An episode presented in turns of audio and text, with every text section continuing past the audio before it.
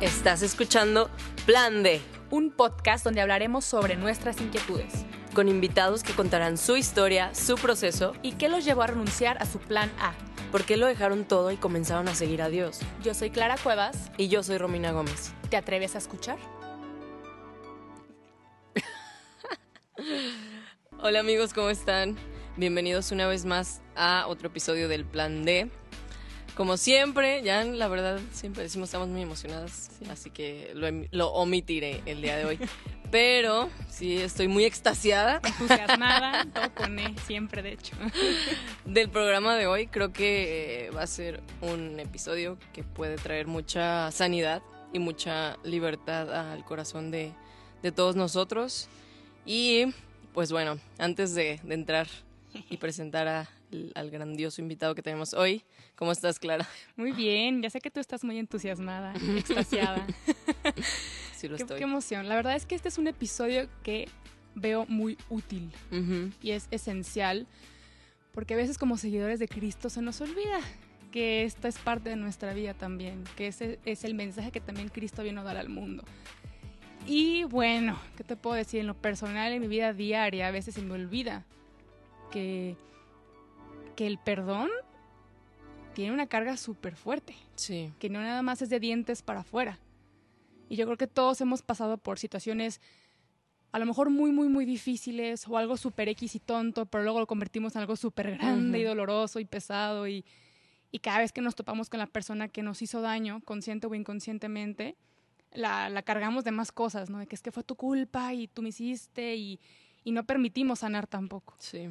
Entonces yo creo que este tema es útil para tanto el que lastima como el que es lastimado, sí. Pero también es ver tú qué postura vas a tomar, ¿no? Pues ya te lastimaron y ahora qué, sí. ¿Sabes? Entonces, no sé, ahorita en la mañana estaba viendo pues la vida de Jesús en la Biblia. Y esta parte cuando está en la cruz y dice, Padre, perdónalos porque no saben lo que hacen. Wow. Hasta hoy, de verdad, les prometo que no había captado la fuerza, o sea, la magnitud que tiene este versículo. O sea, no saben lo que hacen. Y te pones a imaginar el contexto. Él ya desangradísimo en la cruz. La gente ahí burlándose, unos llorando y otros así.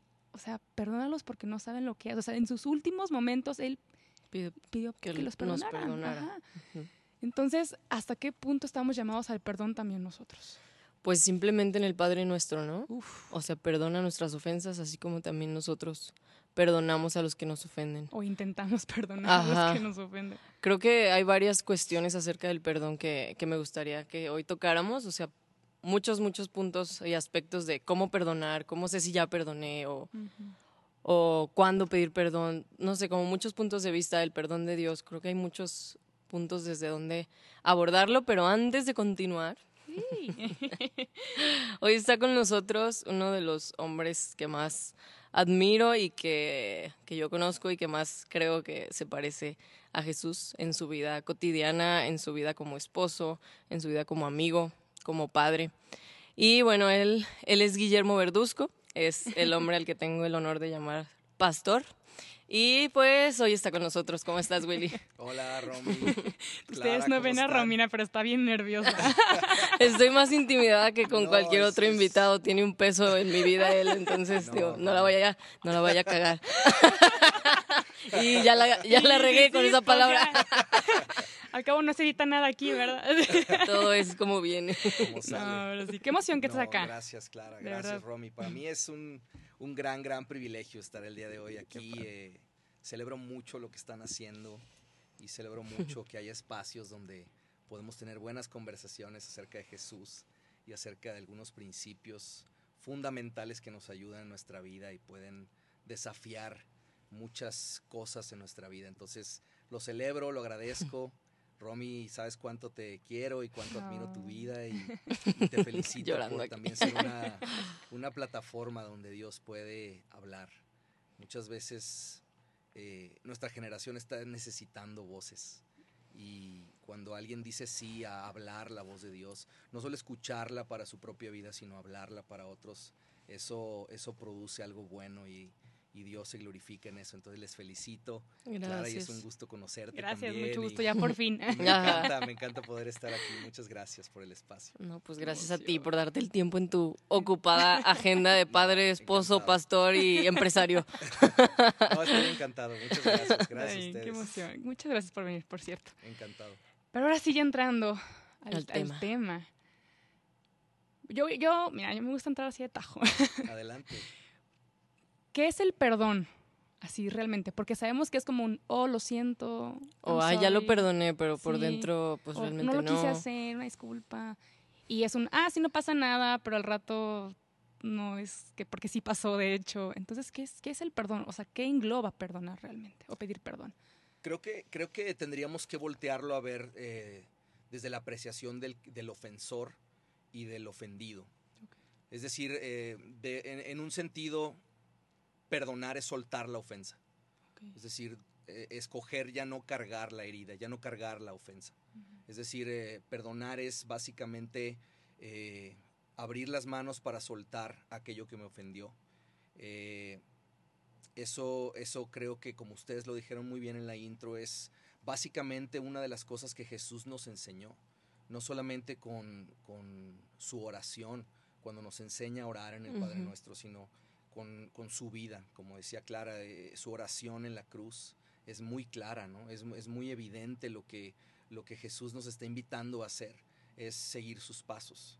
Y básicamente la Escritura nos dice que si vamos a seguir sus pasos, si vamos realmente a imitar a Jesús, tenemos que andar como Él anduvo.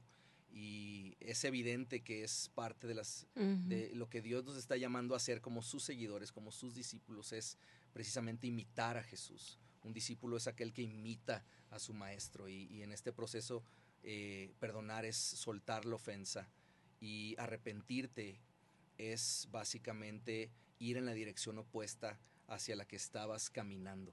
El perdón es dar un giro de 180 grados y caminar en la dirección opuesta a la que estaba caminando. Eso es el verdadero arrepentimiento. No solamente es una acción, no solamente son palabras, sino es una actitud que tiene que transformarse. Y si iba caminando en una dirección, entonces decido ir en el sentido opuesto. Totalmente. Yo muchas veces he escuchado que no sé, a una persona le pasó algo, que alguien le hizo algo, ¿no? Uh-huh. Y dices, no lo voy a perdonar hasta que realmente lo sienta. Entonces me pongo a pensar, y es como, pues es que, ¿cómo sanas una herida si la tienes abierta ahí o no tienes propósito de ponerle medicina o algo, ¿no? Claro, creo que totalmente creo que el perdón comienza con una decisión uh-huh. y tiene que ser una decisión que mantengas hasta que realmente se vaya como esa sensación, ¿no? De esa herida, porque si lo haces, lo voy a perdonar hasta que lo sienta, pues nunca lo vas a sentir. Si te esperas al sentimiento, ¿no? Y aparte el sentimiento es súper voluble. Exacto. No es como que hoy estoy súper feliz, mañana también, y todos los días feliz porque ya me pediste perdón. Pues no, es como vivir con eso que te pasó y captar que ya sanaste y que no tienes que cargar más con esa herida uh-huh. porque ya hubo un perdón ahí o una intención mínimo de que te pidieron disculpas, ¿no? Pero ya siento que uno depende de qué tanto tiempo vas a cargar esa herida o justificar que te hicieron daño para siempre. Como el famoso, perdono pero no olvido, ¿no? Uh-huh. Así es. Híjole. Que creo que... Adelante. No, adelante, Romy. Que no se trata de que... Porque también se confunde mucho con eso, con decir de que ignorar que te hicieron algo. Si pasó algo y realmente te lastimaron, creo que tienes que afrontar la herida desde decir, acepto que me lastimaron y aún así decido perdonar. No negar que hubo una acción dañina, sino desde la aceptación poder elegir y tener el poder de perdonar, porque creo que mientras no perdonemos, de alguna forma estás siendo esclavo, ¿no? Tú también, no solamente la persona, sino tú también. Definitivamente, la falta de perdón es la única cárcel en el que el prisionero tiene la llave en sus manos. Wow. Es decir, es el único momento en el que tú decides retener algo contra alguien, es básicamente tomarte el veneno esperando que otro se muera. Es como estar realmente en una cárcel en la que tú estás decidiendo quedarte dentro de ella. Wow. Porque básicamente al único que le produce una herida, retener una ofensa, es a ti mismo. Muchas veces son cosas que han pasado por años y cosas que sucedieron hace demasiado tiempo en tu vida. La persona que te ofendió ni siquiera recuerda lo que pasó. Está bien, ¿no? Él en fiesta y tú. Casi esperando que retener esa ofensa le produzca un daño a esa persona, sí. y a manera de castigo lo hacemos, ¿no? Y la realidad es que a nadie más lastima el mantenerte sin perdonar a alguien más que a ti mismo. Es decir, sí. vives tomando ese veneno todos los días, esperando que la persona que te ofendió sea la que muera con ese veneno, y realmente no funciona así. No. Y Romy lo decía de una manera muy, muy sabia ahorita. El perdón no quiere decir que vas a negar que algo pasó. Sí, es decir, perdonar no es negar la necesidad de hacer justicia, pero es entregar la justicia en las manos de Dios. Wow. Es decir, realmente en Romanos 12 la Biblia es clara cuando dice que la venganza es del Señor. Está citando a Isaías, al profeta Isaías, cuando está hablando proféticamente lo que Dios está diciendo, y básicamente lo que está diciendo es: no tomen venganza. Mía es la venganza, yo pagaré, dice el Señor. Es decir, no estamos negando que la herida requiere un pago o requiere una justicia, pero implica que si estoy siguiendo a Jesús y realmente quiero parecerme a Jesús, voy a confiar que el juez justo es quien va a tomar mi causa y va a hacer justicia a mi favor. Wow. Pero yo suelto a la persona, es decir, escojo soltar a la persona para que el juez justo, que es Dios, tome la causa en sus manos, y no tratar yo de tomar venganza. Es decir, muchas veces cuando decimos esta frase que mencionabas ahorita, esta idea de perdono pero no olvido, básicamente es lo que estamos haciendo, es tomar el perdón o la falta de soltar o de olvidar como un elemento de control. Es decir, casi guardo en el cajón la ofensa para sacarlo cuando lo necesito. Es decir, es una manera de confrontarte con aquello que me hiciste, es una manera de confrontarte con aquello que sucedió entre nosotros, y eso lastima toda la relación en cualquier nivel. Es decir, si es un matrimonio, eso destruye matrimonios; si es una amistad, destruye amistades, y básicamente, o sea, Dios, cuando habla de la manera en la que nos perdona en el libro de los Hebreos, Él habla de que no solamente nos perdona, sino Él ya no recordará más nuestros pecados. Ahora, creo que como seres humanos no tenemos esa capacidad nada más de simplemente no acordarte, pero es muy diferente, y creo que el corazón de lo que está diciendo la Escritura ahí, de no recordaré más sus pecados, quiere decir para nosotros no volverlos a tomar en cuenta, no volverlos a tomar en cuenta, es decir, decidir soltar la ofensa. No los voy a volver a utilizar en el marcador de nuestra relación. No voy a volver a permitir que esto siga haciendo algo que yo estoy reteniendo contra ti. Es decir, de esa manera te libero y me libero, ¿no?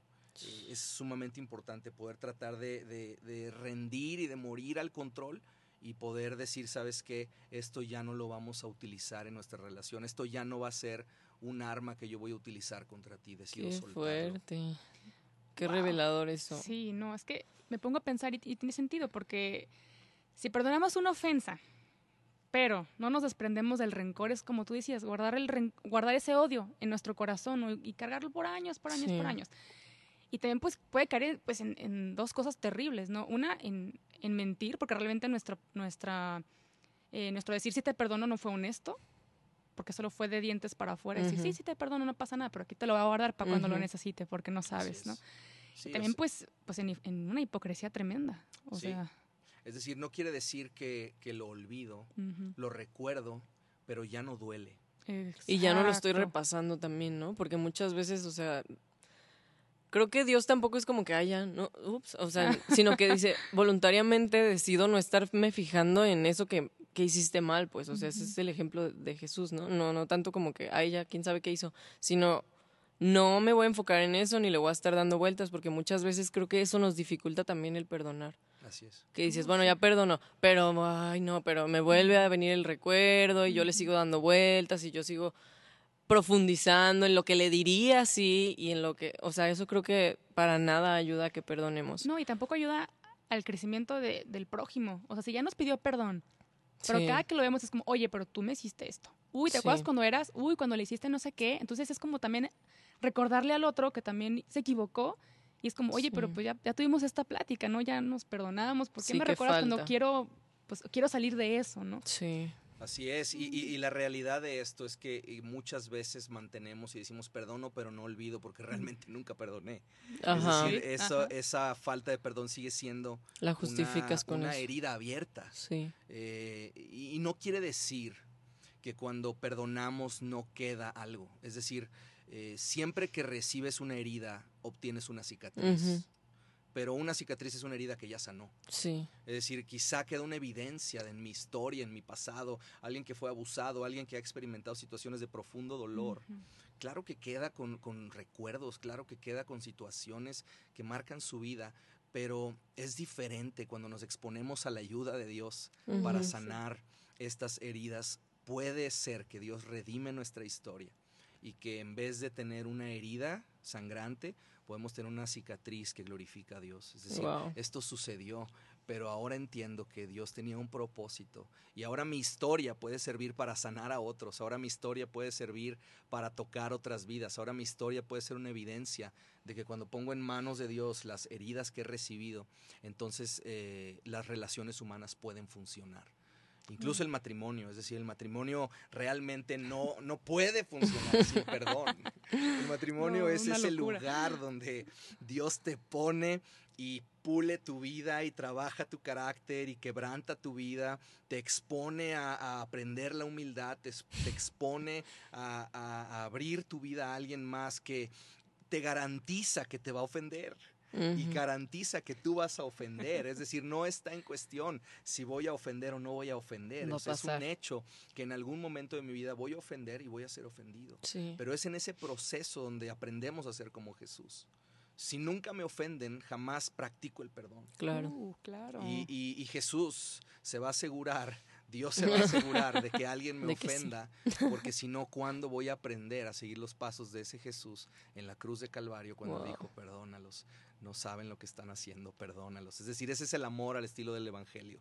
El amor que aún sangrando en la cruz, siendo herido por tus enemigos, extiendes misericordia. Y si vamos a ser sus discípulos y lo vamos a seguir, uh-huh. tenemos que aprender a hacer lo mismo. Esteban, el primer mártir del Evangelio en el libro de los Hechos, el primero que muere por la causa de Jesús, imita a Jesús precisamente en el perdón. Es aquello que escoge Esteban como símbolo y como marca de un genuino seguidor que da su vida por amor wow. a Jesús. Y lo último que Esteban dice cuando está siendo apedreado por predicar el Evangelio, lo primero que dice, Señor, perdónalos, no les tomes en cuenta este pecado. Uy, no, qué fuerte. Y es revelador, sí. Es decir, eso pone la vara alta sí. para nosotros, porque si te vas a decir cristiano, un cristiano precisamente quiere decir un Cristo pequeño, es un imitador de wow. Jesús. Si voy a imitar a Jesús, lo primero que voy a tener que hacer muchas veces es perdonar. Una y otra vez es perdonar. Es decir, es una evidencia de un genuino seguidor de Jesús. Sí. No quiere decir entonces que el perdón no deja heridas, uh-huh. pero quiere decir que las heridas se pueden convertir en cicatrices. Wow, ¿qué opinas, perdón, sí, vale. de este versículo que habla de que si nosotros no perdonamos a nuestros enemigos o a quien nos ofende, Dios mismo no nos puede perdonar? Yo creo que está clarísimo, ¿no? O sea, incluso qué fuerte, ¿no? O sea, ustedes mismas abrieron esta conversación con un verso que creo que es absolutamente revelador. Yo vengo a pedir perdón y Dios me va a preguntar, ¿tú ya perdonaste a los que te hirieron? ¿Tú ya perdonaste a los que te ofendieron? Es decir, es algo fundamental. Uh-huh. Creo que en dos sentidos, porque cuando perdonamos entendemos el Evangelio y porque cuando perdonamos podemos vivir ligeros. Cuando vivimos cargando y acumulando ofensas, literalmente es un peso que llevamos sobre nosotros, es un peso que no nos deja avanzar. Uh-huh. La Biblia dice, despojándonos del peso que nos asedia, corramos la carrera que Dios tiene delante de nosotros. Es decir, no puedes correr una larga distancia cargando un costal de piedras, claro. Tienes que soltar la ofensa. Por eso comenzaba diciendo, perdonar es soltar la ofensa, es escoger que eso ya no te... las heridas de tu pasado ya no tienen que definir tu futuro. Wow. Fíjate que en la mañana estaba leyendo como una breve historia que te cuenta, ¿no?, cómo va a ser cuando regresemos a la casa del Padre, ¿no? Y Él nos va a preguntar, pues, ¿cómo te fue, no? Allá abajo. Y es como mostrarle tus heridas y decir, pues estas son las oportunidades que tuve de perdonar y cicatrizaron y fue porque fue la oportunidad que tuve para amar a todos aquellos que me hicieron daño. Entonces es como vas a llegar con tus heridas abiertas y poniéndoles limón cada que se te ocurra o que te acuerdes de que te hicieron daño, o cicatrizadas mostrando que tuviste oportunidad para amar a través del perdón. Y esto que mencionas se me hace fuertísimo, es que perdonar es una locura. Sí. O sea, a veces yo siento que humanamente es, hay daños que humanamente... O sea, sí, es imperdonable, ¿no? En términos como humanos, cosas que... Sí. Que si nosotros lo ponemos en manos de Dios y no pedimos esa fuerza que ya llegó a nuestro límite, porque ya hasta aquí llegamos y decimos, bueno, Dios, te entrego este dolor que tengo en estos momentos porque ya para mí ya no puedo. Uh-huh. Pero ayúdame con tu infinito poder a poder perdonar al otro. O sea, sí. Porque, no sé, siento que llegamos a un límite, pues es que es una locura. Sí, perdonar. Nuestras fuerzas humanas. Creo que definitivamente se hace en amor, como una decisión en tres vías, ¿no? Por amor a Dios y obediencia a Dios, por amor a la persona que te hirió, pero también por amor a uno mismo, ¿no? Uh-huh. O sea, decir, pues, ¿por qué voy a estarme haciendo esto a mí mismo y cargando con esto? Te trae rencor toda tu vida. Claro. O sea, te perjudica emocionalmente, físicamente, en tu entorno. O sea, ¿por qué vas a cargar algo que te hicieron en la primaria, no? Yo conozco, o sea, incluso yo cargué con muchas cosas que me hicieron cuando estaba en la primaria. Y digo, bueno, estas personas ya ni en su vida me hacen. Claro. Y yo sigo aquí cargando costales que ya ni nombre tienen porque se le borraron de tanto tiempo que los llevo cargando. O sea, qué necesidad, ¿no? Hay heridas que marcan tu futuro. O sea, hay heridas que si no sueltas pueden definir quién crees, incluso qué eres. Cosas que definen tu identidad, cosas que hablan acerca de ti. Sí, okay. Si alguien te ofendió, si alguien dijo, es que tú eres un inútil, eres lo que sea, palabras incluso que te hieren de manera pasiva, ¿no? Y no te das cuenta que cargas con esas cosas incluso en tu identidad hasta que tienes que soltarlas, tienes que aprender a soltarlas. Y creo que todos estamos expuestos a ser ofendidos y a ofender. Y es interesante cómo muchas veces... cuando tú eres la persona que tiene que ofrecer perdón, es decir, estás obviamente expuesto a voltear a ver la cruz y a ver el amor que has recibido del cielo. Es decir, no, es muy difícil el vivir una vida de perdón, es decir, una actitud de perdón en la vida sin haber comprendido el evangelio. Es decir, primero tienes que entender la manera en la que fuiste amado y para entonces poder amar. Incluso en la vida del matrimonio es imposible entrar al matrimonio sin realmente entender primeramente cómo te amó Jesús. Por eso en Efesios el apóstol Pablo, cuando está escribiendo esta carta, dice, es que esto es un misterio, me refiero a Cristo y a la iglesia, cuando está hablando del matrimonio. Y dice, hombres, amen a sus esposas como Jesús ama a su iglesia.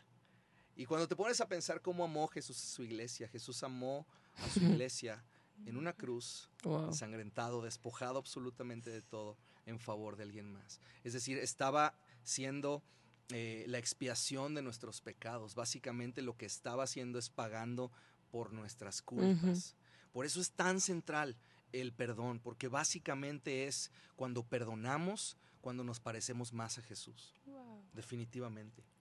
Y cuando tengo que ir a pedir perdón, muchas veces cargamos también con mucha condenación cuando somos aquellos que ofendimos y la persona a la que le pedimos una disculpa no nos perdona.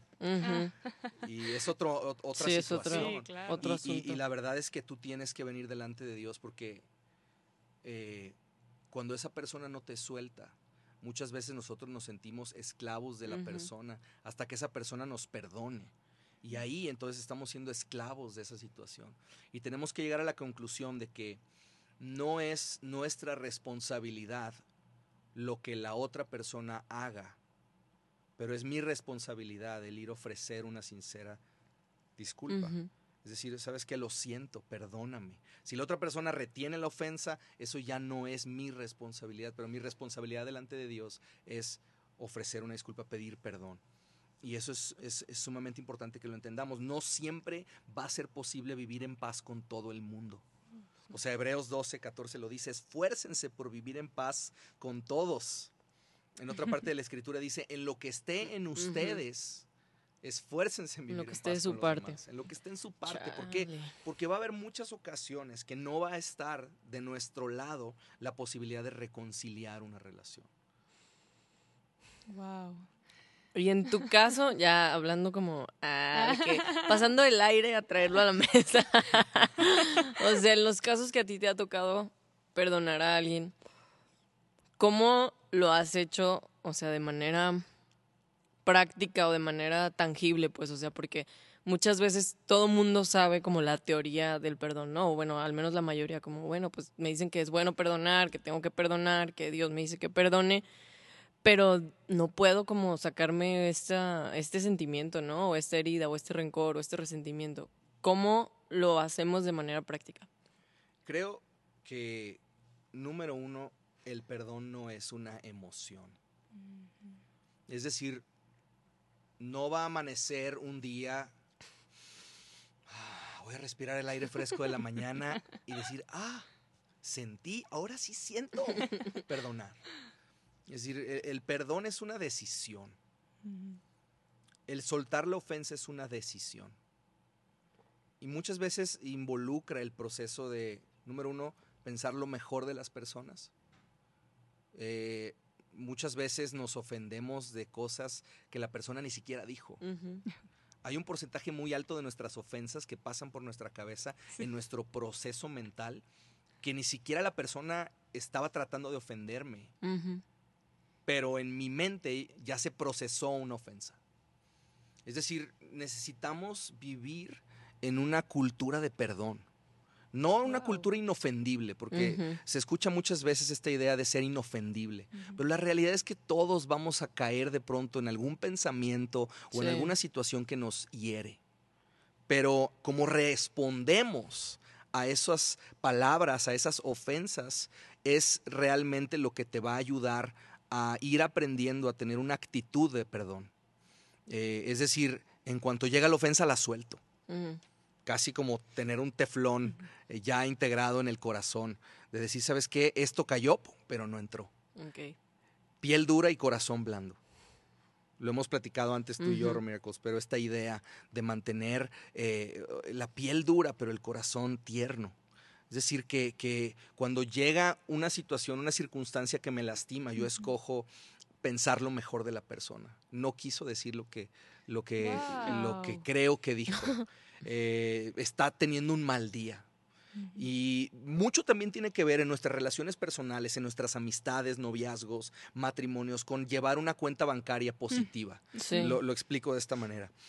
Muchas veces nos vamos a lastimar, pero la historia que tenemos juntos va a ser aquello que nos ayude a que cuando hagamos un retiro en el banco del perdón, no nos desfalque. Sí, no te quedes en números rojos. Me explico. Tenemos una amistad nosotros tres y un día yo digo algo que les ofende, no sé, de cualquier cosa, de cómo te ves, de tu ropa, de lo que sea.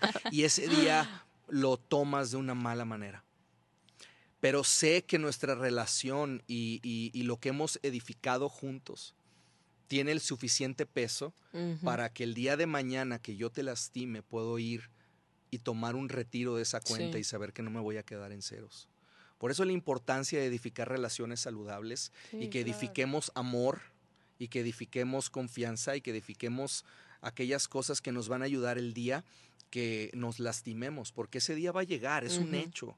En las relaciones humanas siempre hay ofensa, pero como lidiamos con la ofensa es la manera en la que nosotros respondemos al evangelio, como decía, ¿no? Entonces, de manera práctica, número uno, decidir. No esperar una emoción, sino tomar una decisión. Voy a perdonar. Si la persona intencionalmente me ofendió, de todas maneras tengo que escoger soltar la ofensa. Ahora, claro, es un proceso, muchas veces me duele, muchas veces me afecta, muchas veces, por supuesto, que no es fácil, pero por eso tenemos la ayuda del Espíritu Santo viviendo en nosotros. Por eso tenemos la ayuda de poder venir todos los días a ser lavados por el Espíritu Santo. Esta idea de cuando Jesús está lavando los pies de sus discípulos. Y Pedro, siempre intenso, están ahí los discípulos y Pedro le dice, de ninguna manera, Señor, tú nunca me vas a lavar los pies. Jesús le dice, si no te lavo tus pies, no vas a poder tener parte conmigo. Wow. Y Pedro entonces le dice, no, pues lávame todo, la cabeza, los pies, el todo, ya Señor, lávame. Bañado. Y Jesús le dice, Pedro, el que está limpio no necesita sino lavar el polvo de sus pies.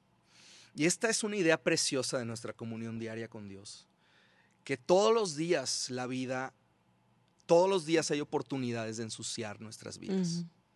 Un pensamiento, una acción, situaciones de todos los días. Pero cuando vienes a Jesús todos los días, todas las mañanas, a ser lavado por Él, vienes a este proceso de confesar tus faltas y de pedir ayuda a Dios para soltar aquello que no has podido soltar. Y en esa comunión puedes venir a pedir la ayuda de Dios. O sea, el Espíritu Santo es nuestro ayudador.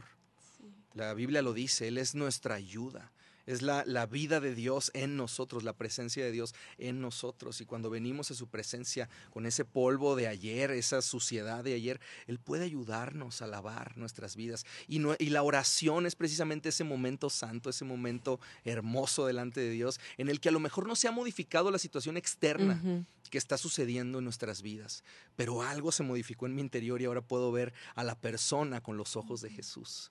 Es decir, la oración modifica nuestra perspectiva y nuestra apreciación. Dejo de ver a la persona con mis ojos y puedo verla a través de los ojos de Jesús. Es básicamente lo que vimos en la historia de Hechos con Pablo, cuando era Saulo. Todos quieren a un Pablo, pero nadie está dispuesto a tocar a Saulo. Y cuando decimos sí a seguir a Jesús, podemos ir y decirle hermano a aquel que nos ofende, a ese asesino de creyentes, lo puedo llamar hermano, ¿no? Y solamente eso lo hace el Evangelio, solamente la comunión diaria con Jesús. Después de este eterno comentario, lo que quiero decir es decisión, soltar la ofensa y la ayuda del Espíritu Santo para soltar aquello que me ha costado más trabajo soltar. Tú. Y bueno, a mí eso me fascinó, incluso lo posteé en mi Instagram en ese entonces, porque, y eso me animó mucho, yo en ese entonces estaba en un viaje y dije, wow, o sea, sí, es cierto, y a veces uno queriendo ser otro, sí, otra persona, queriéndose parecer a tal. Y ese otro quiere ser otro, y así nos vamos haciendo cadenas. Y nadie quiere ser quien realmente fue creado, ¿no?, para ser. Sí. Pero oye, qué libertad hay cuando eres tú mismo, o sea, sin máscaras, sin pretensiones, sin querer comprobarle nada a nadie, sin querer probar que eres tal o cual cosa o probar nada. O sea, no sé, ahorita que nos están escuchando, seguramente ha habido momentos en sus vidas cuando se sienten plenamente ustedes. Recuerda esos momentos y date cuenta con quién estabas, qué situación era y por qué ahí estabas siendo tú mismo. Porque creo que esas cosas son claves para decir, bueno, o sea, si voy a tales eventos, no soy yo misma. O sea, me estoy poniendo en esos eventos, por ejemplo, hablando de mí, a lo mejor una máscara de que soy más cool de lo que en realidad soy.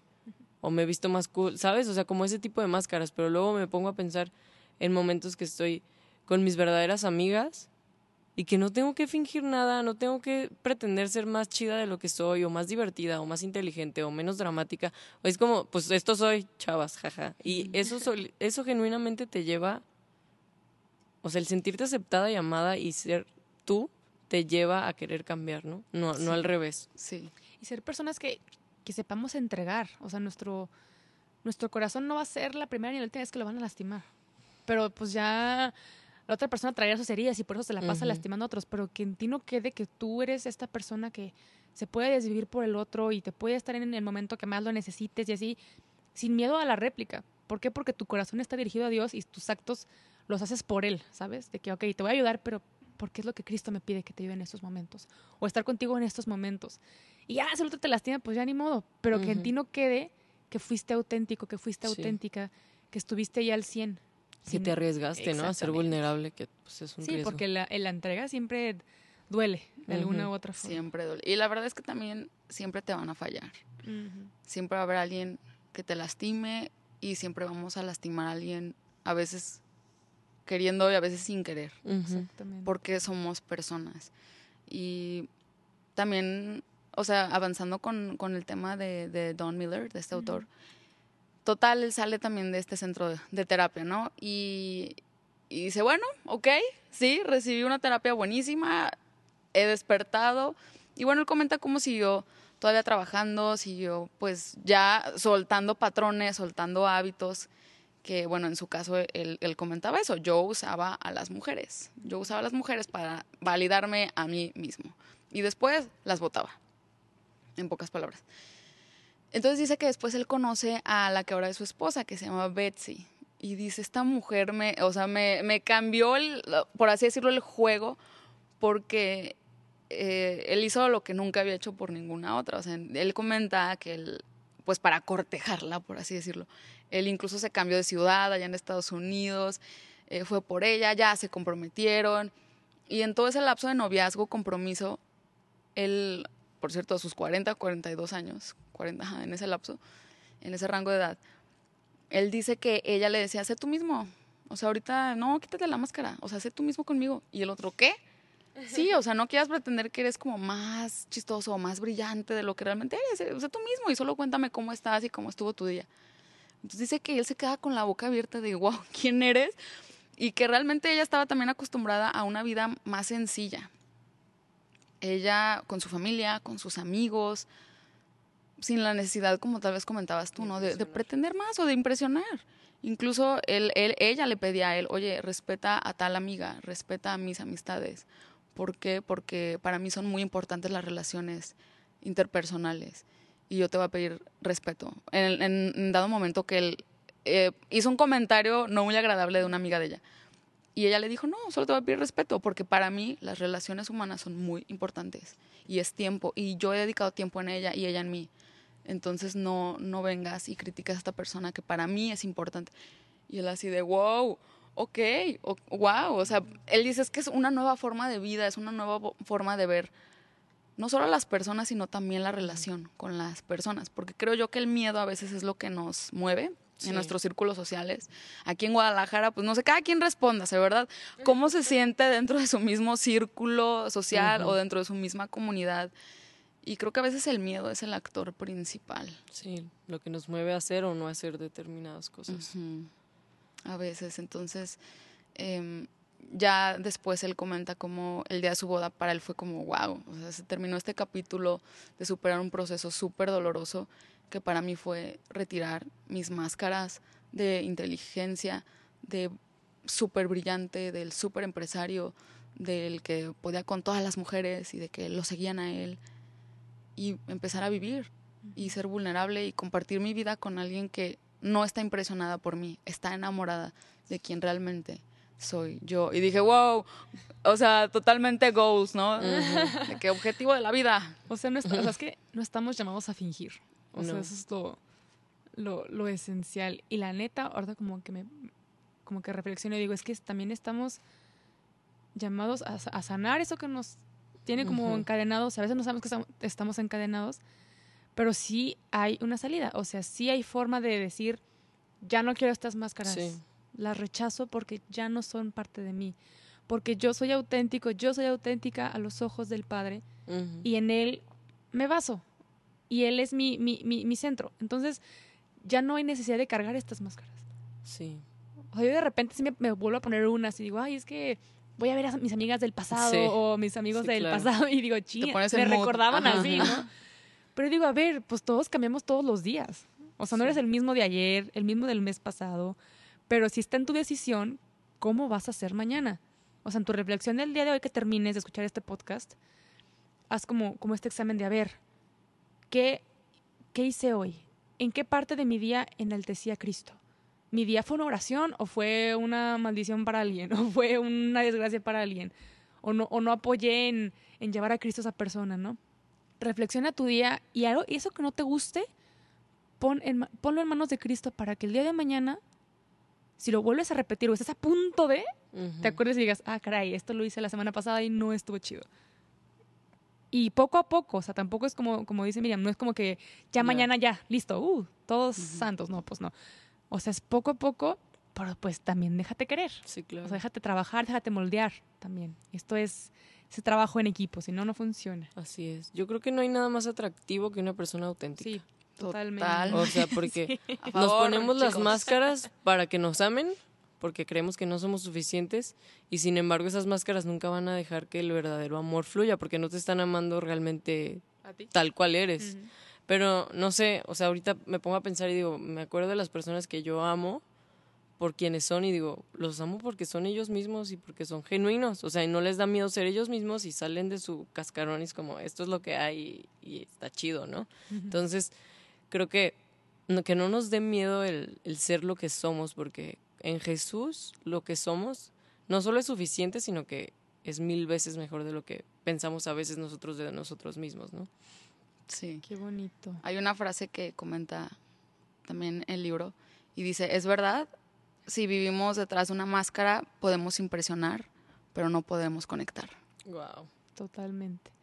Yo creo que con esa frase nos quedamos.